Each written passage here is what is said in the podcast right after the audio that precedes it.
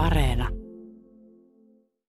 Retkeilijä, luontoyrittäjä Olli Järvenkylä seisoskellaan täällä Järvenpään illassa. No, jos lähdetään liikkeelle vaikka siitä, että ootko sä pienestä pojasta asti retkeillä? No kyllä se mun luotosuhde on varmaan alkanut jo ihan alakouluikäisenä, että me oltiin, oltiin kesät oltiin aina tuolla Tammisaaren saaristossa, että sieltä se on varmaan niin kuin herännyt. Ja sitten tota, toki iän myötä, siinä kun teini-ikää tuli ja muuta, niin se vähän ehkä oheni. Mutta sitten taas parikymppisenä, kun lähti opiskelemaan nuorisotyötä ja siihen meidän koulutukseen kuulu leirikurssit ja Lapinvaellukset ja muu, niin siellä se niin roihahti ehkä uudestaan ja sieltä niin kuin mun, mun niin kuin Lapin rakkaus on ehkä lähtenyt myös.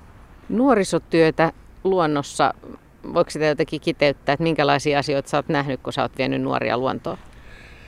No hyvä esimerkki on se, että, tai ylipäätään kun lähdetään pois siitä omasta perusympäristöstä, niin sä joudut laittaa itsesi peliin ihan eri tavalla. Ja, ja, ja tuossa 90-luvun puolessa välissä loppupuolellakin vielä kunnat ja seurakunnat teki esimerkiksi lapinvaelluksia nuorisotyössä ja, ja nykyään se on mahdoton, se on liian kallista, mutta sieltä esimerkkinä, että muutamiakin kertaa on vienyt semmoisia nuoria Lapin tuntureille, kenen on ollut vähän haasteita elämässä ja nyt ne itse on, ne kaverit on semmoisia nelikymppisiä äijää ja niillä on perheitä. Ja aina kun me nähdään jossakin, niin se ensimmäinen asia, mitä ne muistaa, niin muistaakseni silloin, kun me oltiin siellä Lapissa. Että kyllä se luonto on semmoinen, joka tekee niin kuin lähtemättömän vaikutuksen. Vau. Siis muistat sä, missä, miten, missä oltiin vai mitä sattui vai minkälaisia asioita ne muistaa siellä?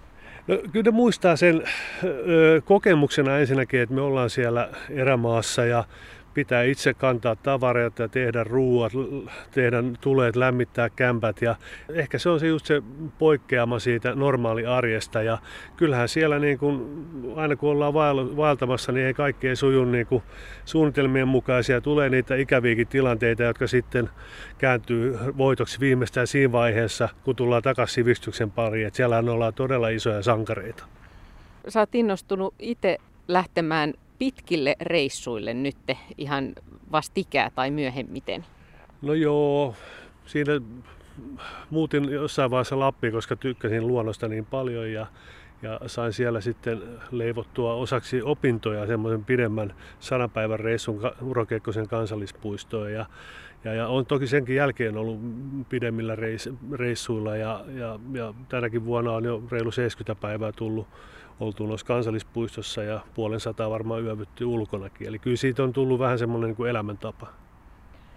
Sun sadan päivän reissu ajoittu nimenomaan tähän syksyyn, jota nytkin eletään. Kerroit, minkä takia sä lähit sinne UKK-puistoon. Oliko se semmoinen, kun sä olit ajatellut etukäteen, oliko se aivan toisenlainen? Minkälaisia hetkiä sulla tulee mieleen?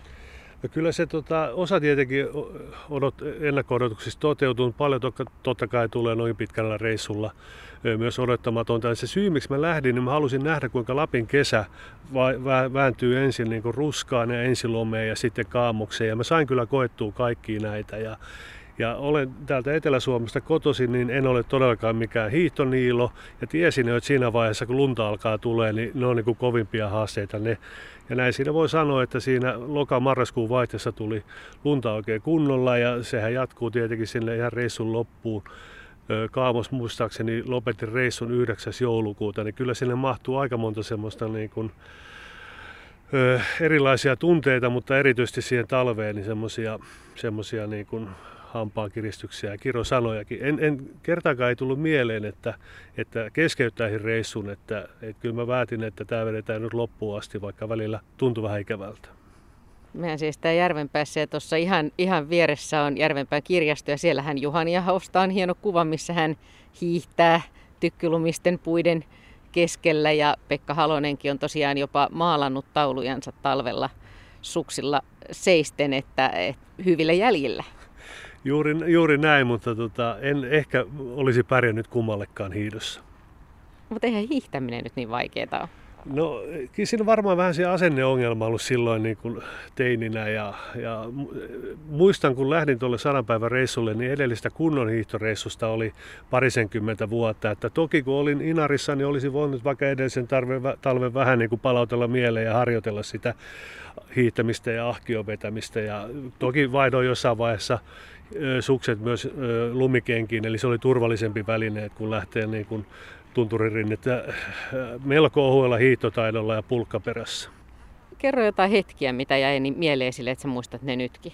No kyllä se, että no ensinnäkin siinä vaiheessa, kun kaamos alkaa lähestyä, niin se päivän pituus ja valosa-aika on aika lyhyt ja ja oot siellä keskellä erämaata autiotuvassa, oot tullut sinne, oot kuivattanut varusteet, lämmittänyt tupaa, tehnyt ruokaa, ehkä kirjoittanut vähän päiväkirjaa ja, ja tota, istut siellä itsekseen, että tulisi nyt edes joku tänne käymään, että saisi juttu seuraa.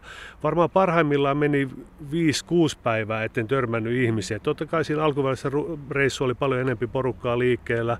Lokakuussa vielä jonkun verran metsästäjiä, marraskuussa ei ollut kuin muutama hassu poromies etsimässä siellä niin kuin poroeloa. Nyt kun mä kysyn sadan päivän fiiliksiä, niin itse asiassa toi on aika hauskaa, että sulle tulee mieleen ne ihmiset. No ihmiset kyllä ja sitten to, toki kun viettää noin paljon aikaa itsekseen, niin siellä on aikaa ajatella välillä todellakin syviä ajat, asioita ja ajatuksia tulee mieleen, mutta kyllä se ehkä päällimmäisenä niin se upea luonto ja, ja se kokemus, ne erilaiset säätilat ja, ja kaikki siellä. Et, et kyllä se niin kuin, joku on kysynyt, että tai kysyy, että no, tuliko tarpeeksi saatua sitä, et, niin sanoin, että ei, että kyllä mä senkin jälkeen on palannut sinne tähänkin kansallispuistoon useasti, ja, mutta en ehkä nyt lähtisi enää ihan sadan päivän reissulle.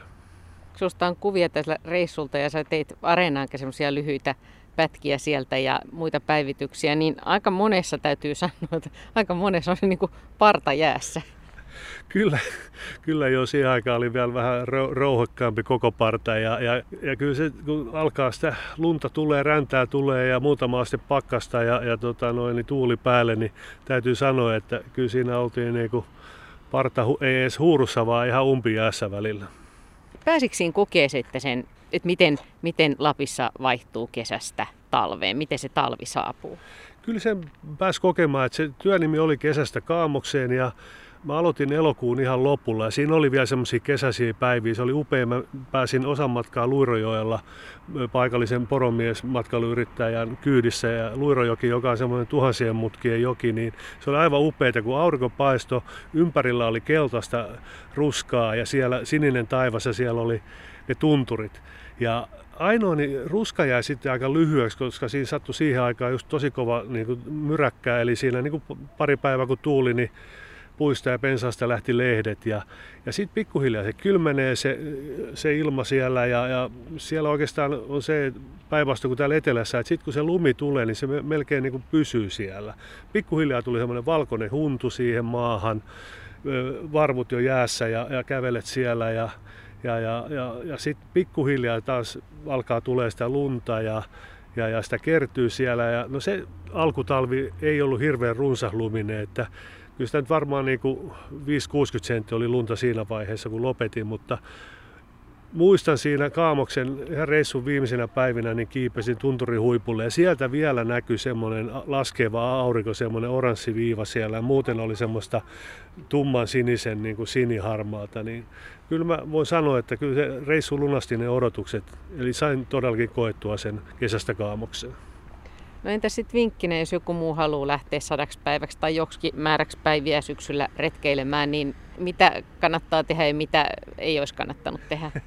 ja mitä kannattaa ainakin ottaa mukaan? No kyllä toki jos varsin yksin lähtee tuommoiselle vähän pidemmälle reissulle, niin pitää olla perusretkeily ja, ja erätaidot kunnossa. Et, et, tää on eri asia opetella pikkuhiljaa niin kuin merkityllä reitillä, missä ei tarvitse suunnistaa kulkemaan luonnossa ja opetella niitä erätaitoja, kuin se, että sä lähdet erämaahan. Sen pitää osaa niin kuin totta kai suunnistaa ja tulla toimeen on se sitten ihan ruoanlaittoa, varustautumista. Eli en niin kuin suosittele, että lähdetään tuosta niin kuin hetken mielijohteesta. Että kyllä siinä pitää olla perusasiat kunnossa ja totta kai mieluummin ehkä kaverin kanssa. Ja, ja, ja kyllä mäkin siinä reissun aikana päivitin varusteita vähän kevyemmäksi. Eli siinä vaiheessa kun mä lähdin, niin kun mulla oli kaikenlaista äänitys- ja kuvauskalustoa ja normaalit retkeilyvarusteet ja ruuat niin eräskin reissupätkä kun lähdin, mä olin yleensä viikon kahden pätkissä ja pari huoltopäivää välissä, niin lähdin tuollaisen kahden viikon reissulle, niin se mun rinkka paino 35 kiloa. Eli, eli kyllä siinä kannattaa myös niin miettiä, että mikä on tähdellistä ja mikä ei. jos on 35 kiloa rinkka selässä, niin jos kaatuu lumessa tai ilman luntakin, niin siihen on aika vaikea päästä ylös. Onko se tämän kokenut? Olen oikeastaan niin useampaan kertaakin, muistaakseni siellä videopätkissäkin taitaa olla semmoinen linkki, missä kävelen niin kuin, silloin lunta jo ihan reilusti ja kompastu lumikengät jalassa ja siitähän lentää rähmälleen. Silloin tietysti turpa, turpa lumessa ja jäässä, mutta olet ihan oikein, että semmoinen taakka kun on, niin siinä menee vähän aikaa, kun pääsee sen alta. Saati sitten, jos on vielä niin kuin pettävää lunta, niin sieltä ylös. Ja toinen sattu, olin Kemihaaran suunnalla ja kävelin vanhoja pitkospuita pitkin ja tietenkin kun jos itsellä on 100 kiloa ja 30 kiloa selässä, niin siinä tuommoinen vähän niin kuin elämää nähnyt pitkospuu katkes alla ja mä olin sitten rähmälläni siellä, siellä tota suossa ja siinä meni myös oma aikansa, että pääsin könyttyä ylös. No nyt kun sä oot tämän reissun tehnyt, niin, niin nyt minkälaisia on sitten ne vaellukset, mitä sä oot tämän jälkeen tehnyt? No, olen tehnyt toki erilaisia ja lyhyempiä tietenkin, mutta ihan perusvaelluksia tykkään. Mun mielipaikka on Muotkatunturi erämaa, mutta olen palannut Uro Kekkosen kansallispuistoon ja, ja on tässä oikeastaan tämän vuoden aikana on tullut koluttu lävitte lähes kaikki suomalaiset kansallispuistot. Mutta myös ihan lähiretkeily on harrastanut, että aina ei tarvitse lähteä kauaksi, jotta saa koettua asioita. Näetkö mitään jännittäviä, näetkö jotain eläimiä tai, tai jotakin erityisen hienoja luonnon näytelmiä? No oma äiti kysyi silloin, kun lähdin reissuun, että no mitä sitten ne su- sudet ja karhut, että mä sanoin, että niitä tuskin tulee siellä nähtyä, vaikka karhuja varsinkin on Uro Kekkosen kansallispuistossa, taitaa olla kymmenkunta ainakin. Mutta tuota, varmasti on käynyt niin, että se karhu ja susi tai ahma on meikäläisen nähnyt, mutta itse en ole kyllä heitä nähnyt. Mutta tota, kyllä ne semmoiset luonnon ihan normaalit ilmiöt, eli sä istut jossakin ja katselet sinne metsään ja sen loppusyksystä ehkä se jollakin tavalla, kun ehkä se mieli herkistyy, eli kun kävelet yksin semmoisessa iltahämärässä ja siellä on, on, on ehkä jotain palokantoja tai juurakoita muuten, niin kyllä siinä alkaa myös tota noin niin, mielikuvitus jo laukkaamaan ja tai voihan ne olla, että ne oli myös jotain oikeita maahisia. Olli Järvenkylä, jos nyt puhutaan tästä sun pitkästä reissusta ja näistä reissusta sen jälkeen, niin opit sä jotakin siellä erityisesti? No varmaan aika montakin asiaa, mutta ehkä yksi semmoinen päällimmäinen asia, minkä ymmärsin, niin se, että, että ensinnäkään sä et pääse itseäsi, etkä mitään muutakaan pakoon tuolla, mutta toisaalta myös se, että välttämättä ei tarvitse lähteä kauaksi, että voi kokea upeita asioita. Et, et, kyllä niin kuin lähiluonto voi antaa ihan samalla tavalla niin kuin haasteita ja, ja onnistumisen elämyksiä kuin tuommoinen erämaavailuskin. Niin voiko sitten olla, että siitä on tullut jotenkin vähän liian hankalaa, että, tota, että ajatellaan, että kun sun pitää lähteä luontosupulla hirveän määrä varusteita ja jotenkin, että se on semmoinen jonkinlainen semmoinen niin kuin ikään kuin extreme urheilusuoritus? No varmaan se on ja sitä varmaan niin kuin ruokkii tuommoinen sosiaalinen media ja, ja tämän myötä kun ihmiset on lähtenyt joukoilla luontoon, niin ainakin suomalainen retkeilytarvike teollisuus voi hyvin. Mutta tota, voi tehdä asioita toisellakin tavalla. Tuossa elokuussa kahden kaverin kanssa vaellettiin tämä klassikko Hetta Pallas ja, ja lähdettiin nimenomaan vanhoilla varustella liikkeelle. Et meillä oli pelkkää vaatteet, oli villaa ja puuvillaa, jalassa oli kumisaapaat, ei ollut makupussia, meillä oli semmoinen jokaisella ohut huopa mukana ja semmoiset vanhat satulareput ja ruoka oli myös sen 5-60-luvun ruokaa. Eli ensimmäisen päivänä mun repusta otettiin läskisoosiainekset eli perunat ja sitten lihatölkit, mistä tehtiin päivällinen ja mun reppu keveni sinä päivänä kaksi kiloa. Eli haluttiin myös kokeilla, että miltä se on ollut se ehkä se niin sanottu niin kuin alkuperäisempi tai, tai, tai puolivuodessa saada takana niin kuin retkeily, että ennen kuin kaikki oli niin tekst, teknistynyttä ja, ja, ja varusteella kyllästetty. Kumisaappaat on ollut perinteisesti erittäin hyvä väline. On ja on edelleen. Tuossa äh, olin tänä syksynäkin Urho Kekkosen kansallispuistossa viikon verran kävelin siellä ja mulla oli kumisaappaat ja sattui semmoinen todella märkä viikko ja lähes voi sanoa, että 95 prosentilla nykyään vaelluskengät ja eli niillä et pysty oikein niin kuin, joudut aina riisumaan puron ylityksessä ja suo on märkää ja jos ne kastuu, niin sä et saa niitä kuivas koko reissun aikana, mutta kumi saa pakottaa illalla iltanuotiolla jalasta ja siinä kuivaa tai kämpän lämmössä, niin se on seuraavana aamuna jälleen todella hyvässä vedossa.